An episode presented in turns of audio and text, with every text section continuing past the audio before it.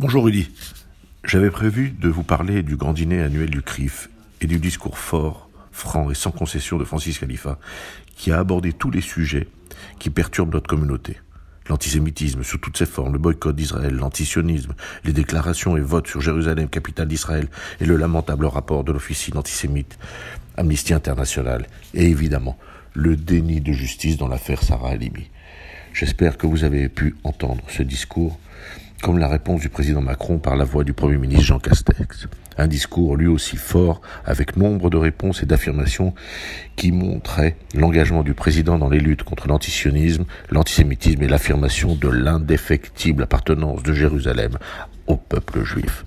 Comme à chaque fois, nous espérons que ces déclarations seront suivies d'actes et surtout de l'arrêt des votes par le Quai d'Orsay de résolutions allant à l'encontre des prises de position affirmées par le président de la République. Je vous invite à réécouter ces deux discours sur le site du CRIF.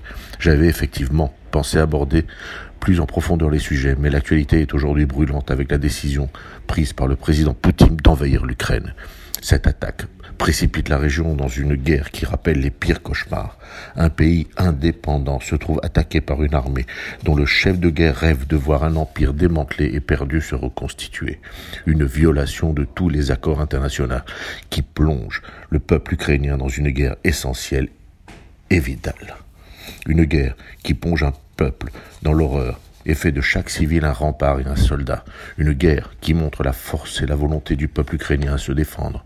Une guerre qui révèle les capacités de leader du président Zelensky et du maire de Kiev Lukashenko, transformé en chef de guerre face à un dictateur russe, Poutine, qui depuis longtemps faisait des déclarations que le monde faisait semblant de ne pas entendre. Ce même Poutine qui en 2014 avait envahi la Crimée sans véritablement avoir été condamné. Aujourd'hui, le monde semble prendre conscience du danger et montre un meilleur meilleur visage et une meilleure réactivité. Tous doivent comprendre que non seulement le peuple ukrainien espère un véritable soutien, mais plus largement l'Europe entière est menacée. Plus largement, de nombreux dictateurs observent et attendent de voir comment le monde libre est capable de s'unir face aux menaces. Ils sont nombreux, les tyrans, en Iran, en Corée, en Afrique et même en Chine, qui ne vivent et avancent que face à la faiblesse et au laxisme.